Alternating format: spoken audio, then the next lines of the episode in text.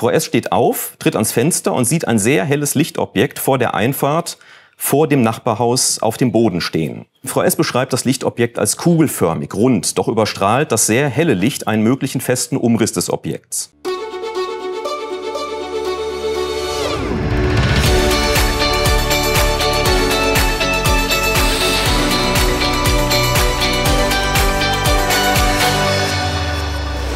Herzlich willkommen bei Exo Magazin TV, dem Magazin für Freigeister. Auch wenn es in Deutschland keine staatliche UFO-Forschung gibt, die Ermittler der privaten UFO-Vereine, die leisten wirklich tolle Arbeit. Kürzlich haben sich bei der Jahrestagung von MUFON CES einige davon getroffen, um ihre neuesten Fälle vorzustellen. Und dabei ging es nicht nur um rätselhafte UFO-Sichtungen über Deutschland, sondern sogar über einen Fall von Viehverstümmelung in Niedersachsen.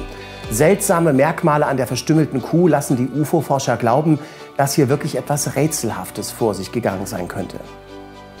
Wir sind also hier heute mit drei Leuten, also mehrere vertreten, die in den Fallermittlungen aktiv sind, aber drei Leute, die jetzt gleich hier kleine Vorträge halten werden, beziehungsweise in zehn Minuten Takt ablösen. Ähm, man sieht jetzt schon an den Klammern hinter den Namen, dass wir Fallermittlungen verstehen im Rahmen der Kooperationsinitiative. Das heißt, äh, allein zwei von den heutigen Referenten, also der Jörg Kiefer und ich, wir sind Mitglied in allen drei Vereinen, die heute auch zugegen sind.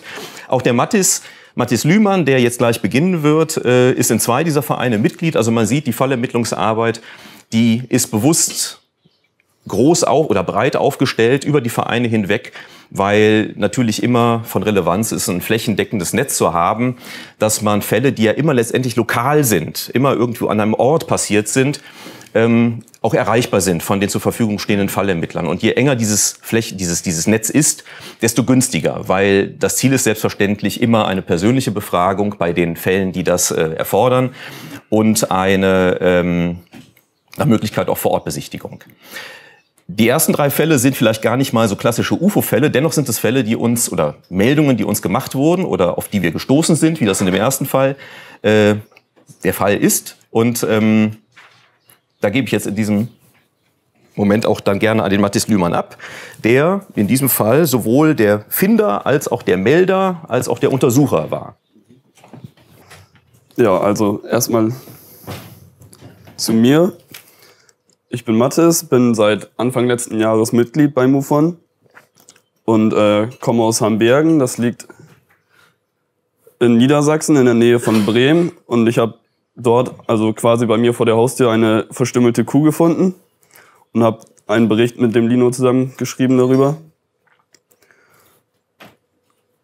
Ja, also hier ist der Fundort, hier ist Hambergen, äh, hier unten ist Bremen irgendwo, das ist die Bahn zwischen Bremen und Bremerhaven und der Fundort ist eigentlich nur einsehbar von der Bahn aus.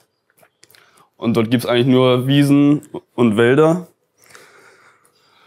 Ähm, ich wohne hier ungefähr. Bin an dem Tag, also es war letztes Jahr im November, ich glaube der 16. Bin mit meinen Hunden spazieren gegangen, bin hier durch den Wald gegangen, bin hier am Rand lang gelaufen, der Wiese und habe als erstes ähm, einen Knochen bemerkt, der wahrscheinlich von einem Kalb stammte. Und habe auch die Kuh gesehen, aber war mir am Anfang nicht sicher, ob das eine Kuh ist oder ein alter Heu Heuhaufen oder sowas. Bin dann drauf zugegangen, habe sie halt gesehen und sie hat mich sofort an die Viehverstümmelung, wie man sie aus der Literatur kennt, erinnert. Und dann bin ich, nachdem ich sie kurz angeschaut habe, nach Hause zurückgelaufen, habe meine Kamera geholt und einen Notizblock bin wieder dahin gelaufen und habe alles fotografiert genau und aufgeschrieben. Ja, hier sieht man jetzt den Knochen, den ich als erstes gefunden habe. Also das ist wahrscheinlich der Rest von einem Bein von einem Kalb. Und hier ist die Kuh. Also man sieht, sie ist schon etwas aufgebläht gewesen. Und darum rum waren Spuren von anderen Kühen. Und auf der Kuh war Vogelkot. Und ja, hier sieht man dann den Kopf. Also wirklich typisch, wie man das so aus der Literatur kennt. Das Auge hat gefehlt, ein Stück vom Ohr hat gefehlt, die Haut um den Kiefer. Es war zwar Blut vorhanden, wie man das sonst eigentlich nicht so kennt, aber ja, und die, und die Zunge war abgetrennt. Hier sieht man nochmal das Auge, genau. Also die Augenhöhle ist auch unverletzt, Also es gibt überhaupt keine Spuren von irgendeinem Tier, was daran genagt hätte oder so. Hier sieht man nochmal den Kiefer.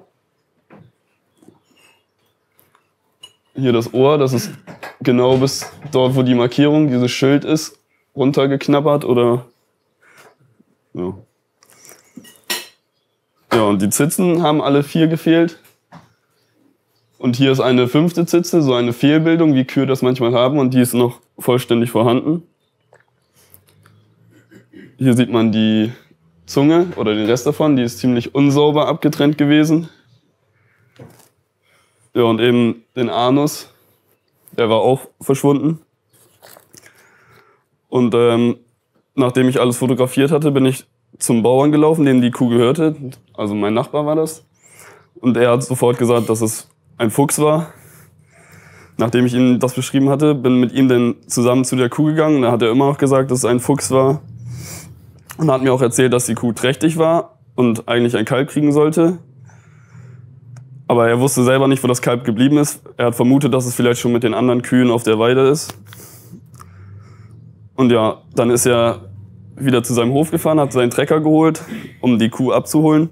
Und ich habe dann nochmal genau alles äh, nachgeschaut, ob ich irgendwelche Fußspuren finde vom Fuchs oder irgendwelche Fressspuren und ich habe keine gefunden. Auch, also es wurden dort auch Wölfe gesehen bei uns in der Gegend, aber ich habe auch keine Wolfsspuren gefunden. Und es gab eigentlich nur Spuren von dem Vogelkot und sonst eigentlich keine Spuren von anderen Tieren. Ja, und es hat mich ein bisschen geärgert, dass ich, also dass der Bauer die Kuh so schnell abgeholt hat und ich keine Zeit hatte, irgendwie die andere Seite vom Kopf zu sehen, um zu sehen, ob vielleicht auch das andere Auge fehlt. Das hat mich im Nachhinein ein bisschen geärgert. Und ja, jetzt wollte Lino noch was dazu sagen. Also als Mathis den äh, Fund bekannt gab auf unserer Liste, auf unserer, ich glaube, das war aber noch über die allgemeine Vereinsliste, also die ähm, äh, Mailinglist.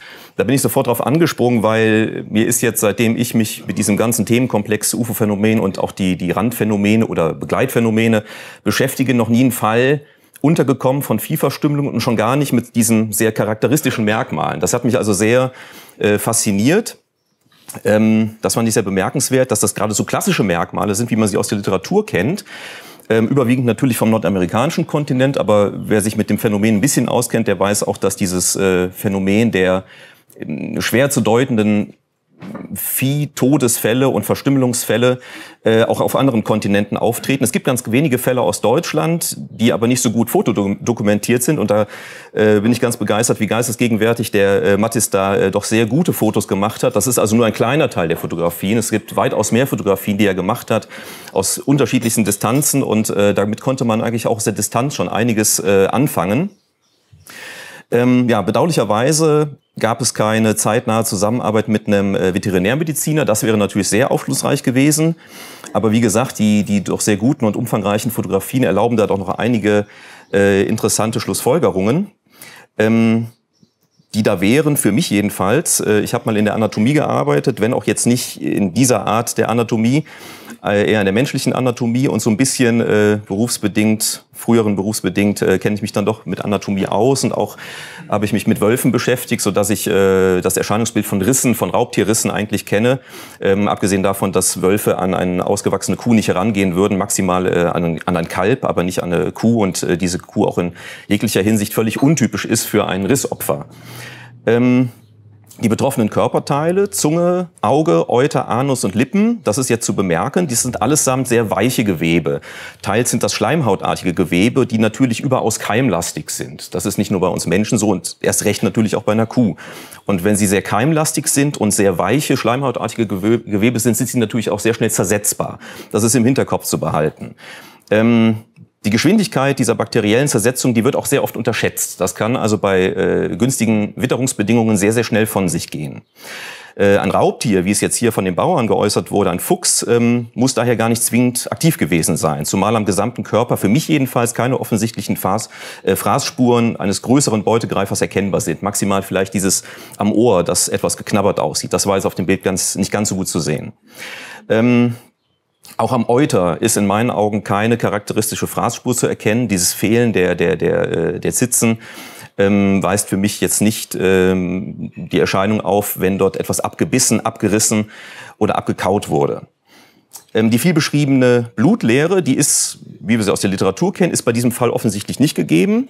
Man erkennt Blut im Bereich der Nase, das hat man eben an den Bildern gesehen, in der Augenhöhle selbst, am Euter und darunter im Gras, ebenso im Bereich des Anus und auch unten ähm, im Schlamm unterhalb des Anus, die Kuh liegt ja auf der Seite, sieht man Blut. Also eine Blutlehre ist definitiv nicht gegeben. Der stark aufgedunsene Leib der Kuh, den Mattes auch erwähnte, der auch ganz klar zu erkennen war, der weist tatsächlich schon auf einen etwas längeren äh, zurückliegenden Todeszeitpunkt hin. Der Bauer meinte aber, es eingrenzen zu können auf einen Tag, wenn ich das richtig in Erinnerung habe. Ne? Dass es also ein bis maximal zwei Tage nicht überschritten haben dürfte.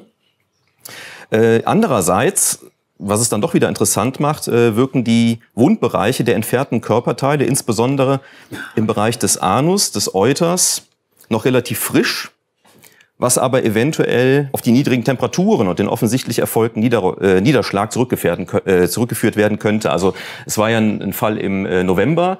Die Temperaturen begünstigen in diesem, in diesem Zeitraum, bei dieser Witterung, ähm, weder ein Verwesungsprozess noch einen starken Befall durch, durch Insekten, äh, noch die bakterielle Besetzung, ähm, Zersetzung.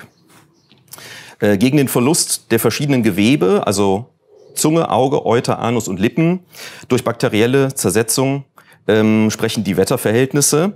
Die eher kühlen Temperaturen und Witterungen waren dafür eher ungünstig und auch, äh, ja, wie ich gesagt habe, den starken Befall durch Fliegen und Baden, der wird dadurch eigentlich eher, äh, ja, also auf jeden Fall nicht begünstigt, sagen wir es mal so. Für mich sehr auffällig waren die Wundränder, insbesondere im Bereich des Anus. Ich habe das mal hier eingezeichnet. Ähm, die wirken für mich auch jetzt in Hinsicht auf, auf die Risskunde eigentlich auffallend regelmäßig. Ich gehe nochmal auf das Bild davor, vielleicht zum Vergleich. Man sieht's hier. Da sieht man, das war also das Bild, das erste, das ich sah. Und hier sieht man diese, wie ich finde, relativ glatten, zum Teil regelrecht geraden Wundränder. Und das habe ich dann mal versucht hier hervorzuheben. Ähm, das sind für mich definitiv keine Wundränder, die durch ein, ein Fraß stattgefunden haben. Weder durch Kleinsäuger, durch kleine Beutegreifer, äh, die da auch in der Regel nicht drangehen. Da denke ich so in dem Bereich von äh, Wieseln, Mardern etc. Äh, noch große Beutegreifer schon gar nicht. Ähm, die Stellen sind zum Teil auch sehr untypisch. Die, äh, die brechen dann eher so ein Kadaver an anderer Stelle auf. Nicht unbedingt in diesem Bereich. Und dann diese, diese Regelmäßigkeit. Ich fand das sehr auffällig. Ähm, ja, und das Nicht-Vorhandensein von Verwesungsgeruch, finde ich, das spielt da noch mit hinein. Also insgesamt weisen diese Fundumstände und die Wundstellen doch einige auffallende Merkmale auf, äh, die eine weiterführende Untersuchung auf jeden Fall sehr erstrebenswert gemacht hätten. Ähm, eine gründliche Untersuchung durch einen Veterinärmediziner hätte wahrscheinlich zu sehr interessanten oder sehr, auf jeden Fall zu weiteren, aber bestimmt auch sehr interessanten Ergebnissen geführt, äh, die eventuell sogar eine abschließende Beurteilung dieses Falls ermöglicht hätten. Tja, immer wieder hört man von verstümmelten Kühen auf der Weide. Und ich frage mich, was dabei herauskommen würde, wenn kundige Forscher sich das jedes Mal anschauen. Alle aktuellen UFO-Fälle erfahrt ihr jetzt bei uns auf Exomagazin TV. Für nur 49 Euro kriegt ihr dort Zugang zu hunderten exklusiven Filmen, die es nirgendwo sonst gibt. Bitte unterstützt unsere unabhängige Arbeit mit einem Abo. Bitte teilt und liked dieses Video und abonniert unseren Kanal. Hier seht ihr eine Reportage über Viehverstümmelungen in Argentinien und dort kommt ihr zum letzten Video auf unserem Kanal. Bis bald. Ciao.